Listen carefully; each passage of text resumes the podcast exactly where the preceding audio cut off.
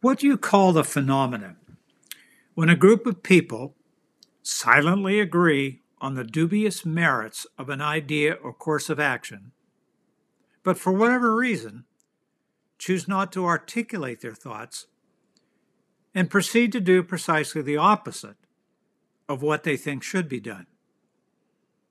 The late George Washington University psychology professor Jerry Harvey called this phenomena the Abilene paradox.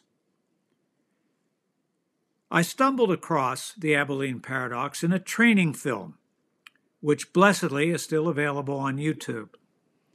It features the concept's author telling the story of a Harvey family vacation to Coleman, Texas, with his wonderful Texan drawl and dry sense of humor. Most impressive was the ease with which Jerry managed to explain a complex behavioral concept in plain language thanks to his powerful story.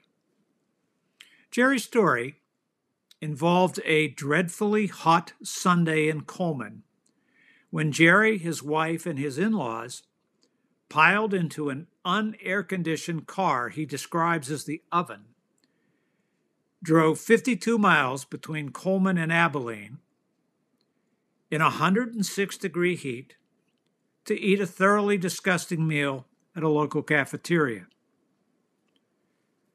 The trip was his father in law's suggestion, and despite the fact that everyone, including the father in law himself, as it turned out, secretly thought it was a bad idea, everybody found themselves mouthing their agreement with the plan, and off they went. It was not until a full blown argument later that evening they realized they had actually been in complete silent agreement on the idea's dubious merit. The father in law's explanation for his fateful suggestion was simply hey, I was simply making conversation.